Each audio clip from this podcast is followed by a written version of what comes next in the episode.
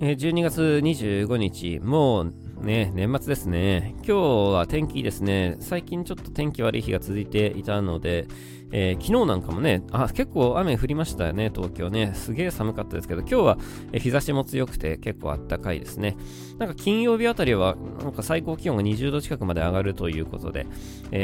この寒暖の差がですね、やっぱ激しいね。12月は基本的に常に寒いイメージはあるんですけども、今年はなんかその寒かったり暖かかったりを繰り返していて、なんか不思議な気候だなと、思います。なんかあれね、今日あったニュースで北極でなんか38度を記録したみたいな、なんかすごい、ニュースがありましたけどね。これ去年の話だったかな。去年の、どこかで、北極で38度が過去最高みたいな、ね、その記録を出したみたいな。38度ってすごいですよね。北極でですからね。環境問題の大変だなと、思うわけですけども、まあ今年なんかその、まだそこまで寒くないかなとは思うんですけども、まあでも多分ね、僕がこれ昨年も多分同じこと言ったと思うんですけど、まだ寒くないなって思ってるのは、それ夏もそうで、まだ今年はなんかそんなに暑くないような気がするって言ってるのは、実はこれまやかしでですね、多分僕が純粋に家から出てないだけだと思うんですよね。多分コロナ前のようにあっち行ったりこっち行ったりしてる生活だったら、きっと今年は寒いとね、夏は暑いときっと思ったと思うんですけど、今年去年、含めてですね、あんまりこう外出てないもんですから、それでこうあんまり外の気温を感じてないから、そう思ってるだけなのかなとか、なんかちょっと思ったりも、していますというところで、きっと、今年も寒いんだろうなと思いますけど、どうなんでしょうね、皆さんね。出てないわけじゃないんですけど、まあでもやっぱりコロナ前に比べると圧倒的に少ないですよね、外出る時間ね。人によってはですね、もう完全に元に戻ったという人もいるだろうし、人によっては、リモートが完全に定着しましたという人もいるでしょうけど、まあ僕のような職種の場合はどうしてもやっぱり、どっかに出勤する場所もないですから、そうなってくるとですね、やっぱりこうますます家から出なくなりそうな世の中になりそうだなと、思っています。まあ昔はね、そのちょっとした何かですぐにじゃあ、どっかで、ミーティングをみたいな感じになりましたけども、今はもうそういう時代でもないし、いろんなことがやっぱりウェブでのやり取りが増えてきたところでね、すごい世の中だなと、思っておりますと、来年以降もちろんコロナがどうなるか分かんないですけど、コロナが終われば元に戻る職種もあれば戻らない職種もあるだろうなとは思うんですけど、リアルにあってのミーティングっていうのはやっぱり減るだろうなと、思いますね、そうですね、減るでしょうね。と言いながらも明日ちょっと、またミーティングがあるんですけど、明日も外部の人とちょっとミーティングで、実際に会ってやることになったんで、たまにはそういうことも、必要だよねとはね、思うんですけども、これもコロナでね、今ちょっと人数減ってきたからね、そういうこともできるんでしょうけど、昔みたいになんかね、1000人ですとかみたいな感じだったら、さすがにウェブでやりましょうみたいになったかもしれないですけど、明日はだから久々に、社外の人とのミーティングが、リアルでありますというところでちょっと、行ってくるという感じなんですが、それはいいとしてですね、そうですね、コロナ、本当でもコロナどうなるかね、分かんなかったからね、特にですね、やっぱ年末じゃないですか、今。で、もうハロウィンがね、終わって、もうハロウィンなんてもう渋谷なんかもう、あれコロナ終わってましたからね、もう完全にね、ハロウィンの日は。大丈夫かこれと思いましたけども、ね、11月になったら増えんじゃねえのかなとかなんかね、みんな言ってましたけど、結局増えなくて、で、さすがに年末年始になったら増えんじゃないのっていうふうに思われてましたけど、今まだ年末になってますけども、まだ、ね、年末年始っていう時期ではないですが、今んとこまだそんなに増えてる印象もないと。で、オミクロン株が日本にやってきて、やばいんじゃないのみたいなね、ところもありましたし、実際僕もかなりオミクロン株怖かったですけど、今んとこまだ大丈夫そうだなってとこですよね。どうなることやら、もちろんね、まだ先のことはわかりませんけど、しかも海外がね、めっちゃ人増えてるね、コロナの感染者がめっちゃ増えてるって中で、なんでこんなに日本増えないのか、謎で、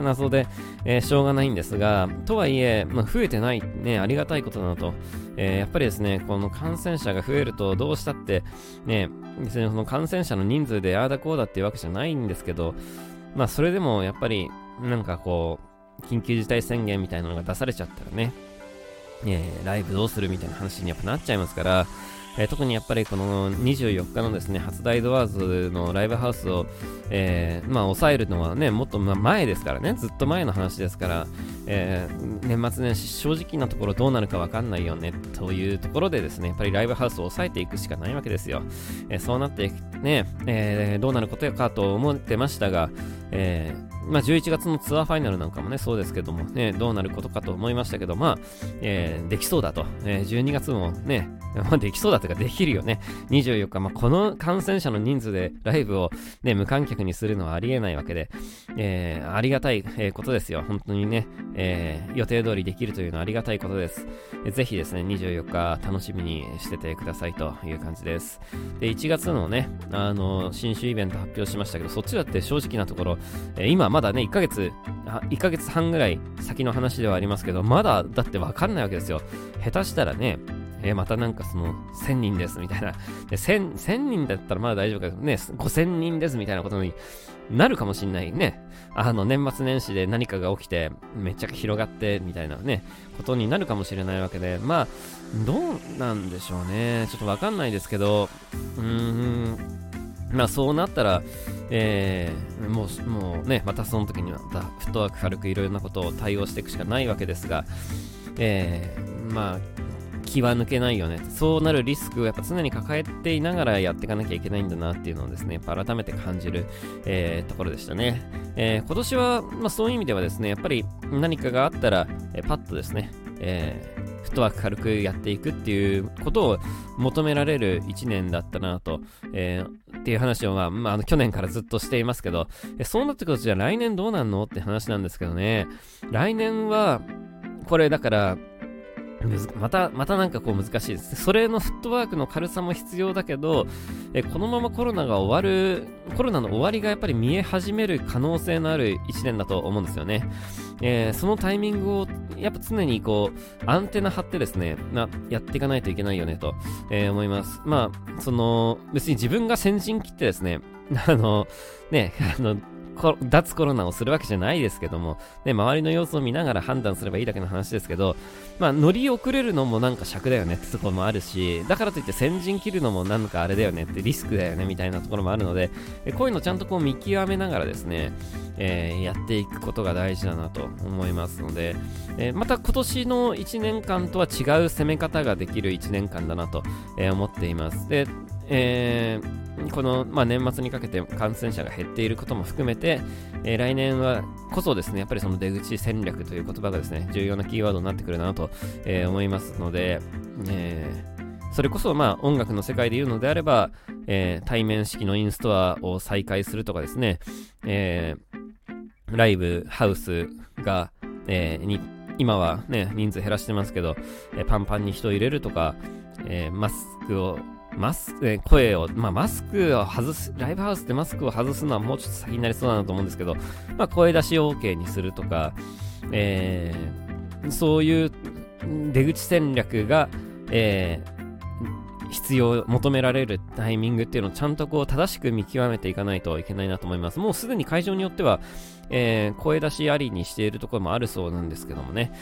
あとインストアイベントはなんか普通にねやって握手とかしてる人もいるという話を聞いていますが、そういうところも含めてですね、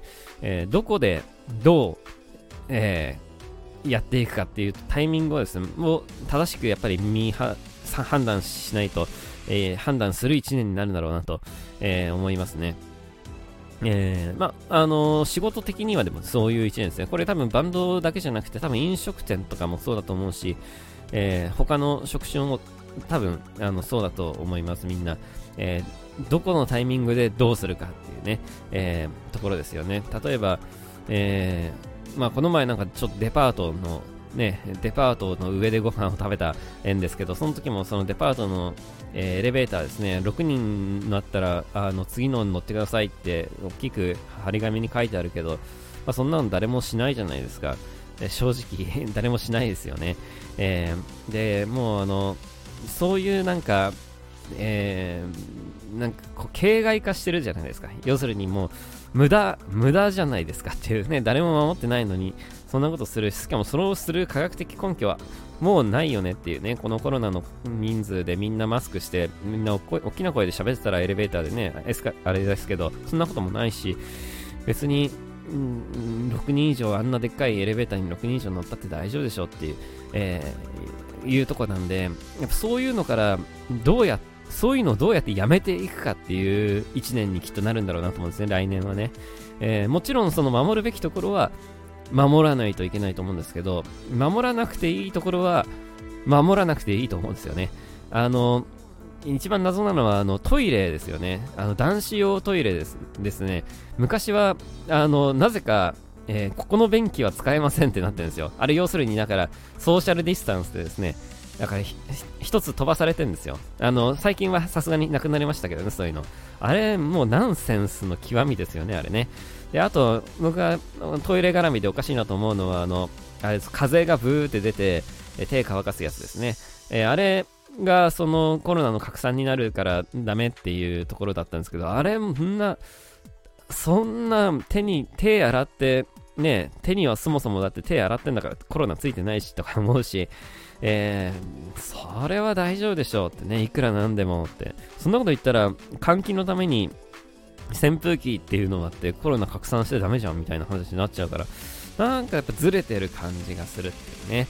ね。あれなんかもうだってお医者さんはね、お医者さんというか専門家の人は、有名な、ちょっと名前と忘れちゃいましたけど、コロナのね有名な専門家の方がなんか一つ一つ、そういう話をですね取り上げてて、それは意味はないみたいなことをねちゃんと書いてありましたけども、そういうところをですね、やっぱりでも意味はないって専門家の人が言ったとしても、そのやってる感ってすげえ重要じゃないですかね、コロナ対策してます感ですよね。だからそのデパートとかがさすがにそういうのを解除するっていうのはなかなかやっぱ難しいと思うんですけど、今まではそれで良かったんですよ。そのやってる感をちゃんと出して、実際やっぱりコロナも患者数も今年多かったしね、だからやっぱりやった方が良かったと思うんですけど、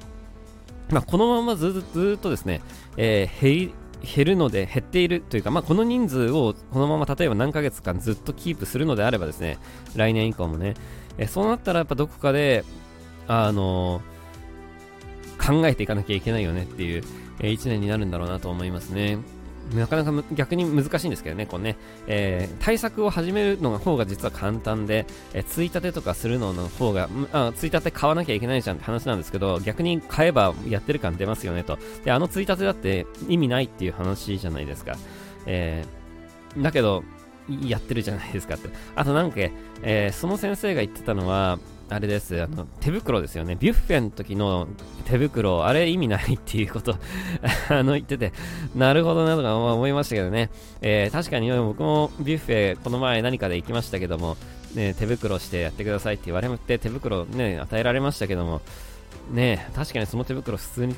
の手で触るしなとかなんか思ったりも、普通にその机にだってその手袋ドンと置いてるわけでね、机が汚いというわけではないですけど、どうなのかなとかちょっと思いましたけどね。このやってる感っていうのはやっぱどっかでやめていかなきゃいけないよねっていう一年になるのかなと思います。で、本当に意味のあるところだけこう続けていくというところで、意味のあるところって何っていうと、おそらくやっぱり人が多いところでのマスク着用と、手洗いですね。それだけは多分残っていくのかなとは、ね、思いますけどね。マスクもね外せないでしょうね。屋内は特にね、それはさすがに来年も外れないだろうなとは、ね、思いますね。手洗い、むしろ 手を洗えって感じですよね。今建物の中入るときにみんなシュッってやつやってないですからね。それはやろうぜって思いますけどね。家帰ってきた後ちゃんと手洗ってますか皆さんね。ほんとそういうとこですよね。こまめに手を洗うと、そして人が多いところではマスクをすると。だけど人が少ないところでは僕はマスクする必要ないと思うんですよね。やっぱり前にも言いましたけど、外で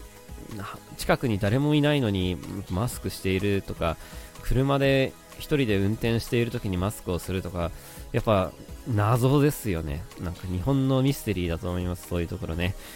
そういうところはやっぱりなくしてもいいと思うんですけど、なんかこういうところをちゃんとこう、やめるっていうところがどれだけこう社会的にできるのかっていうところが一つ来年の、分かれ道なのかなと思いますけどね。まあ難しいです。やる方が簡単です。始める方が簡単でやめるのは難しいんです。こういうのってね、海外がやめていて逆に今やっぱ海外は失敗しているという感じもあるので、それね、これで海外でやめていて海外で全然コロナの患者数増えてないよねみたいな感じだったらきっと、じゃあ日本ももうマスク外そうかみたいな感じになると思うんですけど、さすがに、海外のデータ見てるとそうではならないので、もう少しこういうの続くんだろうなと、思いますね。日本はきっと続いていくだろうなと思うので、来年そうですね、この分かれ道をですね、どこでどう、迎えていくかっていうところを、考えていかなきゃいけない。まあ特にやっぱり、バンドとかはその数ヶ月先の予定をやっぱりその読んで埋めていかなきゃいけないのでね、これはもうだからね、難しいなと思います。例えばライブハウスもね、パンパンに入れていいよみたいな話になった時に、じゃあパンパンに入れてその後ダメでしたみたいになった時に、じゃあこのチケットどうすんのみたいな、話にやっぱなっちゃうので、どこのタイミングで切り替えていくかっていうところをちゃんと柔軟に、見極めていかないといけないなっていうところですよね。まあクリスマスのライブも、1月のですね新春のトークイベントも、一応キャパ的にはまあ少ない人数で、まあ、やることにはなりますけども、どこでどうできんだろうって感じしますよね。まあ、特にライブハウスはね、座席があるその5月とかはね、その座席があるんで規定人数入れられると思うんですけど、座席がないライブハウスはなかなか難しいなってなんか思いますね、こういうのね。まあ柔軟に考えていきながらですね、その都度その対応していけばいいのかなと、思います。まあ来年がきっと、そういうなんか出口戦略を、求められる1年になるんだろうなとね、思いますね。で、年末にですね、30日、28にウィークリーガイドの今年最後のやつがあって、29がバンドの配信があって、30にですねニュース読みの年末スペシャルをやろうかなと思ってます。1年間のニュースを振り返るという企画をですねやろうかなと思ってます。30ですね、30の18時ですねにやろうかなと思ってますので、よかったらぜひですね、見てチェックしてください。まあアーカイブも、本編の部分はアーカイブで残して、終わりのおまけの部分はですね、まあ有料配信ということで、有料配信の方まあ、にブースの方で、ダウンロードできるようにしたいなと、思っていますので、まあリアルタイムで見てくれた方は、普通に全部そのまま見ることできますので、ぜひリアルタイムで、見てほしいなと。しかもね参加型なんですよ。それね30日にやろうとしてるのは参加型なので、ぜひ、楽しみに、しててくださいというところです。そうですね、そんなところが、それで今年は僕も、終わりというところです。今年1年はまあ1年の振り返りはまたいろいろなところでできると思いますけども、いろいろと勉強した1年だったなとなんか思います。昨年の自分とか一昨年の自分に、講義をしたいなと、思うんですよね。なんか今やっぱりね、次の講義のことでですね、いろいろ新しい分野をですね講義に取り入れていくんですけど、そういうのを調べたり資料を作ってたりしてるとですね、この話を去年の自分や一昨年の自分に説明したいなってやっぱ思ったんですよね。でもそれって要するに今年1年僕がきっといろいろ意味のある時間をですねちゃんと過ごしていたっていう証拠なのかなとも思えるので、きっと1年だったんだろうなと、思います。来年も、いい1年に、できるように引き続きやっていきたいなと思いますけども、そうですね、今年はまあ去年がちょっと、あれだったもんでね、ちょっと独立のことがあってからもうてんてこまいでしたので、今年はちゃんと、特に今年の後半はですね、結構自分のやりたい勉強ややりたい活動にもかなり力を入れることができたかなと。で、来年はもう少し力を入れられそうなというところで、そろそろ、ちゃんとそろそろちゃんとって言い方もなんですけど、まあ今はそのやっぱり今年は、そのまあ講義関係というか、なんかそういうところでいっぱい勉強しましたが、来年は結構音楽関係の方でもいろんなことできるといいなと、ちょっと思っているところではありますけどね。そんなのもやりつつ、まあ来年もよろしくお願いしますにはまだ早いですが、来年もいい1年になるといいなと思いますね。で、今年はだからボイスアイドルあと2回ですから、まあ来年の、来年の重要なね、世の中の出来事とかなんかそういうのもちょっとお話ししたいなと思ってます。まあそういうところも、年末の近いボイスアニメなんかで、来年の出来事ね、まあ来年の出来事っても、まあ、今年に比べると来年の出来事はちょっと少なそうですけど、まあそんな話ところも含めてですね、つらつらとお話できたらいいかなと思っているところですという感じですかね。水曜日なので今日も、夜はビークリーアニメあります。来週も水曜日にあります。その次の週が火曜日にありますと、今年最後のウィークリーアニメは火曜日に、ありますというところで、そこだけイレギュラーですが、まあ、ぜひですねチェックしてください。それじゃあまた今日もですね、つらつらと、お付き合いいただきありがとうございました。また来週も聞いてください。バイバイ。